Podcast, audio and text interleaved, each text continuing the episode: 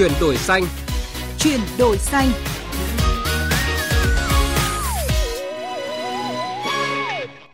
Thưa quý vị và các bạn, rủi ro pháp lý gia tăng đối với các mô hình phát thải cao, công nghệ mới, dòng vốn đầu tư xanh hay sự tăng giá khí thải carbon tạo ra cơ hội mới cho các doanh nghiệp, dẫn đến thêm nhiều sản phẩm và dịch vụ mô hình mới ra đời. Các nhà đầu tư ngày càng ưu ái đầu tư vào các tài sản xanh với kỳ vọng lợi nhuận cao bền vững, trong đó các cam kết tại Hội nghị Công ước Khung của Liên Hợp Quốc lần thứ 28, gọi tắt là COP28, tổ chức tại Dubai các tiểu vương quốc Ả Rập Thống Nhất, cuối năm ngoái sẽ thúc đẩy thị trường tài chính xanh này, nhất là khi một trong những mục tiêu của hội nghị thượng đỉnh là hỗ trợ tổ chức tài chính tư nhân trong quá trình chuyển đổi toàn bộ nền kinh tế, giảm phát thải dòng về không. Nguồn vốn được dự đoán sẽ ngày càng đổ về các công ty quốc gia xanh thay vì các mô hình kinh doanh khai thác và gây ô nhiễm. Việt Nam cũng xác định chuyển đổi năng lượng là yếu tố then chốt để có thể đạt được mục tiêu phát thải dòng bằng không vào năm 2050 và kêu gọi cộng đồng quốc tế hỗ trợ Việt Nam thực hiện thành công quá trình chuyển đổi năng lượng, đảm bảo giá thành hợp lý cho tất cả mọi người có thể tiếp cận. Thực hiện các cam kết này, nhiều doanh nghiệp đã tích cực chủ động chuyển đổi công nghệ, giảm phát thải gây ô nhiễm môi trường. Ghi nhận thực tế này tại tỉnh Bắc Giang. Bắt đầu đi vào hoạt động sản xuất từ năm 2016, nhà máy sản xuất pin năng lượng mặt trời China Solar Việt Nam thuộc tập đoàn China Solar rất chú trọng đầu tư hạng mục xử lý môi trường cũng như công khai các thông tin về bảo vệ môi trường của công ty tới ban quản lý khu công nghiệp và các cộng đồng dân cư xung quanh. Ông Lục Vĩ Dũng, quản lý nhà máy sản xuất pin năng lượng mặt trời China Solar Việt Nam cho biết, xác định làm ăn lâu dài tại Việt Nam nên ngay từ đầu, công ty đã xác định môi trường phải là yếu tố đặt lên hàng đầu, đặc biệt với một công ty chuyên sản xuất sản phẩm thân thiện môi trường như China Solar. Cụ thể, trong quá trình sản xuất ra một tấm pin năng lượng mặt trời, công ty phải sử dụng chất hóa học. Nếu hóa chất này không được xử lý sẽ ảnh hưởng phát thải ra môi trường. Do vậy, công ty đã đầu tư hơn 1 triệu đô la Mỹ cho công trình xử lý môi trường, đảm bảo các tiêu chuẩn của Việt Nam. Ông Lục Vĩ Dũng cho biết. Quan niệm của tập đoàn China Solar là cho dù xây dựng nhà xưởng ở bất kỳ nơi đâu thì cũng phải đảm bảo các quy định về môi trường của công ty cũng như các quy định của nước sở tại. Tất cả chất thải của công ty đều được thu gom xử lý theo đúng quy trình. Trong quá trình vận hành, ban quản lý khu công nghiệp cũng thường xuyên kiểm tra giám sát. China Solar chỉ là một trong số hàng trăm doanh nghiệp đang sản xuất trên địa bàn tỉnh Bắc Giang, triển khai các hạng mục về môi trường để cụ thể hóa các cam kết của Thủ tướng Phạm Minh Chính – trong đó giả soát điều chỉnh các chiến lược quy hoạch kế hoạch có liên quan phù hợp với mục tiêu phát thải dòng bằng không vào năm 2050. Theo ông Đào Xuân Cường, trưởng ban quản lý khu công nghiệp tỉnh Bắc Giang, ban phối hợp với các cơ quan chức năng kiểm tra, giám sát các khu công nghiệp ngay giai đoạn xây dựng hạ tầng, yêu cầu ngay chủ đầu tư thực hiện các biện pháp bảo vệ môi trường như đã cam kết trong báo cáo đánh giá tác động môi trường đã được phê duyệt, chỉ đưa khu công nghiệp vào hoạt động sau khi hoàn thành đồng bộ hạ tầng kỹ thuật, trong đó có hệ thống xử lý nước thải tập trung. Chủ trương rất là rõ ràng.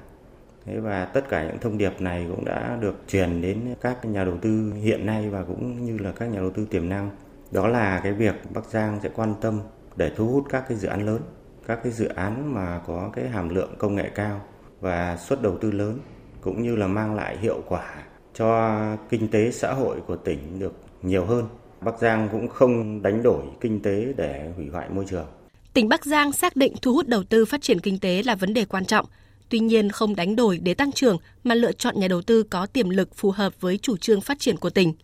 Bà Lê Thị Thu Hồng, Phó Bí thư Thường trực tỉnh Bắc Giang cho biết, đối với tỉnh Bắc Giang, những dự án có ảnh hưởng môi trường và các yếu tố bất lợi khác được hết sức cân nhắc trong việc lựa chọn và yếu tố này phải được đặt lên hàng đầu, cương quyết không đánh đổi đầu tư bằng mọi giá, dẫn tới tài nguyên thiên nhiên, môi trường bị tàn phá nặng nề. Đồng thời, việc quản lý giám sát các dự án cần được thực hiện theo đúng quy trình, tiêu chuẩn môi trường đặt ra. Tỉnh luôn luôn thể hiện cái quan điểm tỉnh Bắc Giang sẽ phát triển trong thời gian tới là tỉnh công nghiệp nhưng cùng với cái việc phát triển công nghiệp thì đó là cái vấn đề bảo vệ môi trường để làm sao đảm bảo môi trường và cam kết thực hiện đúng những cái quy định mà pháp luật cho phép về cái việc đầu tư đối với khu cụm công nghiệp để đảm bảo cho người dân Bắc Giang ngoài cái việc có một cái thu nhập kinh tế thì cái môi trường đối với người dân nó phải thực sự an toàn. Thì đây cũng là một cái điều mà tỉnh Bắc Giang luôn luôn hướng tới trong thời gian tới. Thưa quý vị và các bạn, không thể phủ nhận rằng các chiến lược giảm phát thải như chuyển dịch sang năng lượng tái tạo, sử dụng năng lượng hiệu quả và chống phá rừng đóng vai trò vô cùng quan trọng trong việc ứng phó với biến đổi khí hậu. Tuy nhiên, chỉ riêng một cá nhân hay một quốc gia sẽ là không đủ để hiện thực hóa những tham vọng này. Việt Nam tuy là một nước nghèo, tài chính hạn hẹp nhưng vẫn quyết tâm cùng nhận thức, cùng hành động, cùng cộng đồng các nước trên thế giới ứng phó với biến đổi khí hậu. Tại hội nghị công ước khung của Liên Hợp Quốc lần thứ 28 gọi tắt là COP28 tổ chức tại Dubai, các tiểu vương quốc Ả Rập Thống Nhất cuối năm ngoái, Việt Nam một lần nữa tái khẳng định cam kết đưa mức phát thải dòng về không vào năm 2050 và thể hiện rõ nỗ lực của Việt Nam trong công cuộc chống biến đổi khí hậu. Việt Nam đã đề ra những lộ trình cụ thể cần thực hiện từ nay tới năm 2030 phù hợp với lộ trình đạt phát thải dòng bằng không và cam kết giảm 30% phát thải khí metan. Phản ánh của phóng viên Đài Tiếng Nói Việt Nam. Trong vòng 2 năm 2021-2023, Thủ tướng Chính phủ Phạm Minh Chính đã tham dự hai kỳ COP quan trọng, đó là COP 26 năm 2021 tại Glasgow của Vương quốc Anh và COP 28 năm 2023 tại Dubai các tiểu vương quốc Ả Rập Thống Nhất. Nếu như tại COP26, Thủ tướng Phạm Minh Chính nhấn mạnh đến đoàn kết toàn cầu là cách thức duy nhất, chúng ta cùng bàn, cùng làm và cùng chiến thắng, thì tại COP28, Thủ tướng kêu gọi các quốc gia đã nói là làm, đã cam kết phải thực hiện. Thực tế, thông điệp nói là làm, cam kết phải hành động tại COP28 là tiếp nối của thông điệp đoàn kết mà Thủ tướng Phạm Minh Chính đã truyền tải tại COP26. Bởi tinh thần đoàn kết đã khiến các quốc gia xích lại gần nhau hơn vì lợi ích chung để cùng thông qua nhiều cam kết quan trọng. Khi các cam kết đã có, việc hành động là bước đi quan trọng để về đích. Điều này rất phù hợp với chủ đề gắn kết hành động hiệu quả của COP28. Để làm được điều này thì các nước phát triển cần tăng cường hỗ trợ cho các nước đang phát triển và chậm phát triển, nhất là về vốn, công nghệ, quản trị, thể chế. Ngược lại, các quốc gia đang phát triển, chậm phát triển phải nỗ lực hơn nữa với tinh thần không ai làm tốt cho mình hơn chính mình. Mỗi quốc gia phải có trách nhiệm đóng góp cũng như tự mình thực hiện các biện pháp giảm phát thải, góp phần hành động chung của nhân loại. Ông Đào Xuân Lai, trưởng ban biến đổi khí hậu và môi trường, chương trình phát triển Liên Hợp Quốc Việt Nam đánh giá. Việt Nam đã và đang quyết tâm làm và cũng đồng thời kêu gọi các nước phát triển và các cái tổ chức quốc tế khi mà chúng ta đã cam kết là chúng ta phải thực hiện để xây dựng niềm tin giữa các nước cũng như là giữa các đối tác. Thủ tướng cũng kêu gọi các bên cần có sự phối hợp tốt hơn. Các nước phát triển cần phải à, tiếp tục hỗ trợ các nước đang phát triển đặc biệt là về tài chính và chuyển giao công nghệ để mà các nước đang phát triển có thể có đủ nguồn lực cũng như là năng lực trong cái vấn đề thích ứng với biến đổi khí hậu. Những cam kết mạnh mẽ của Thủ tướng Chính phủ tại COP28 với quyết tâm thực hiện lộ trình để đưa mức phát thải dòng về không vào năm 2050 đã được cộng đồng quốc tế đánh giá cao. Qua đó mở ra nhiều cơ hội hợp tác về tăng trưởng, ít phát thải, thúc đẩy phát triển kinh tế tuần hoàn, thích ứng với biến đổi khí hậu, tạo đà thuận lợi để Việt Nam phát triển nhanh và bền vững. Ông Nguyễn Đình Thọ, Viện trưởng Viện Chiến lược Chính sách Tài nguyên Môi trường, Bộ Tài nguyên và Môi trường cho biết, chính sách huy động nguồn lực thực hiện các cam kết của Việt Nam được bố trí từ nguồn ngân sách nhà nước theo quy định của pháp luật hiện hành, nguồn xã hội hóa, nguồn huy động từ các tổ chức, cá nhân và các nguồn kinh phí hợp pháp khác theo quy định. Nguồn lực cho phát triển xanh và bền vững còn được huy động qua sự hợp tác, hỗ trợ của các tổ chức quốc tế, đối tác phát triển, các quỹ và các định chế tài chính trong và ngoài nước, khuyến khích đầu tư từ khu vực tư nhân vào các dự án phát triển carbon thấp, thúc đẩy phát triển thị trường carbon trong nước nhằm tăng thêm nguồn đầu tư cho phát triển carbon thấp. Ông Nguyễn Đình Thọ cho biết, để có cơ sở thu hút các nguồn lực cho đúng và chúng, nâng cao hiệu quả vốn đầu tư ở nhiều mặt, hiện Bộ Tài nguyên và Môi trường đang được giao xây dựng và ban hành danh mục xanh sẽ ban hành cái danh mục xanh và danh mục xanh là cái danh mục cụ thể để cho các doanh nghiệp biết rằng là với mỗi từng lĩnh vực theo NDC thì cần phải thực hiện như thế nào để đạt được tiêu chí xanh và những doanh nghiệp đạt được tiêu chí xanh thì có khả năng tiếp cận được nguồn trái phiếu và tín dụng xanh. Việt Nam sẽ cố gắng để hài hòa với các cái tiêu chí xanh hiện nay của IFC, World Bank cũng như các nhà tài trợ khác.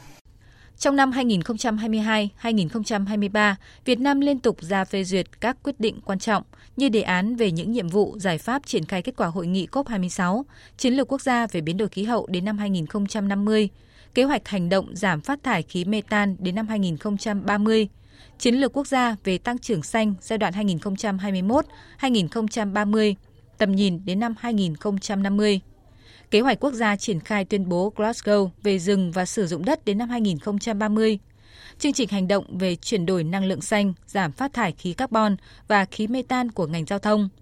quy hoạch phát triển năng lượng tổng thể quốc gia, quy hoạch phát triển điện lực quốc gia thời kỳ 2021-2030, tầm nhìn đến năm 2050, quy hoạch điện 8 với mục tiêu không xây dựng các nhà máy nhiệt điện than mới sau năm 2030 và định hướng năm 2050 không còn sử dụng than để phát điện.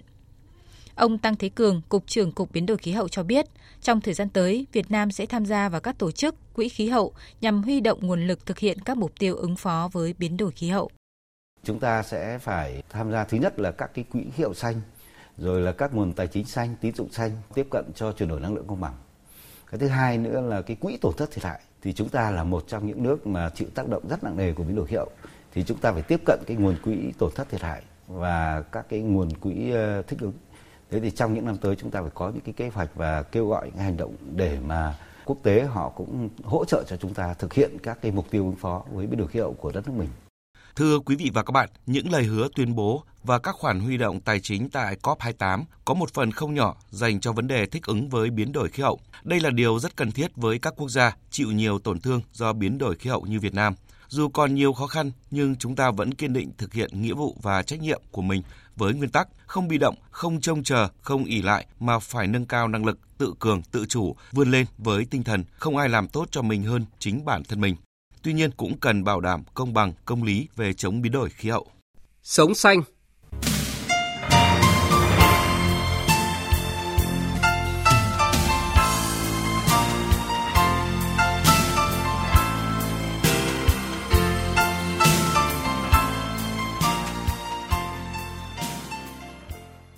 Thưa quý vị và các bạn, Vương quốc Anh sẽ chính thức áp dụng thuế biên giới carbon bắt đầu từ năm 2027 đối với hàng hóa nhập khẩu phát thải nhiều carbon trong quá trình sản xuất. Khoản phí áp dụng sẽ phụ thuộc vào lượng carbon thải ra trong quá trình sản xuất hàng hóa nhập khẩu và khoảng cách giữa giá carbon áp dụng tại các quốc gia xuất xứ nếu có và giá carbon mà các nhà sản xuất ở Anh phải chịu. Tổng hợp của biên tập viên Anh Tuấn. Theo chính phủ Anh, thuế biên giới carbon hay cơ chế điều chỉnh biên giới carbon sẽ áp dụng đối với hàng hóa nhập khẩu từ các quốc gia có thuế carbon thấp hơn ở Anh hoặc các quốc gia không áp dụng cơ chế này. Đây được coi là một biện pháp của London nhằm đảm bảo tính cạnh tranh và duy trì sự cân bằng đối với những công ty phải mua quyền gây ô nhiễm ở Anh. Ngoài ra, cơ chế này được chính phủ Anh ví như một nỗ lực trong việc hoàn thành mục tiêu đạt phát thải dòng bằng không vào năm 2050, Thủ tướng Anh Rishi Sunak cho biết. Chúng tôi dẫn đầu thế giới về vấn đề khí hậu. Đó là những gì số liệu thống kê cho thấy. Chúng tôi đã giảm lượng khí thải carbon ở đất nước này nhanh hơn bất kỳ nền kinh tế lớn nào khác.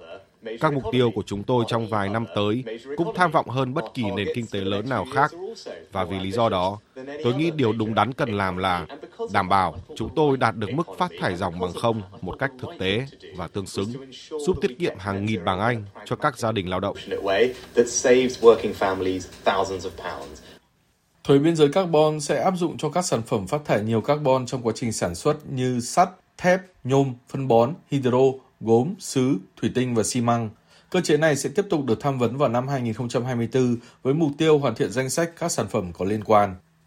Động thái này của Vương quốc Anh được đưa ra vài tháng sau khi Liên minh châu Âu tuyên bố sẽ áp dụng cơ chế điều chỉnh biên giới carbon bắt đầu từ năm 2026. Cũng tương tự như thuế carbon của Vương quốc Anh, cơ chế này sẽ yêu cầu các nhà nhập khẩu hàng hóa từ các nước thứ ba vào Liên minh châu Âu phải mua giấy chứng nhận để bù đắp lượng khí thải CO2 do các sản phẩm này tạo ra trong quá trình sản xuất. Tuy nhiên, ngay sau khi công bố, loại thuế mới này đã làm dấy lên sự lo ngại của các công ty công nghiệp lớn của Anh và châu Âu. Họ cho rằng thay vì đạt được những kết quả tích cực cho nền kinh tế và môi trường, thì biện pháp này sẽ chỉ khiến các công ty phải tăng chi phí sản xuất, gây nên mất việc làm cũng như làm giảm xuất khẩu và đầu tư. Thậm chí, một số ý kiến còn cho rằng điều này sẽ chỉ khuyến khích việc di rời của các công xưởng lớn sang các nước có cơ chế dễ thở hơn. Quý vị và các bạn thân mến, thông tin Vương quốc Anh chính thức áp dụng thuế biên giới carbon từ năm 2027 cũng đã kết thúc chương trình chuyển đổi xanh ngày hôm nay. Chương trình do biên tập viên Quang Huy biên soạn và thực hiện. Hẹn gặp lại quý vị và các bạn trong những chương trình sau.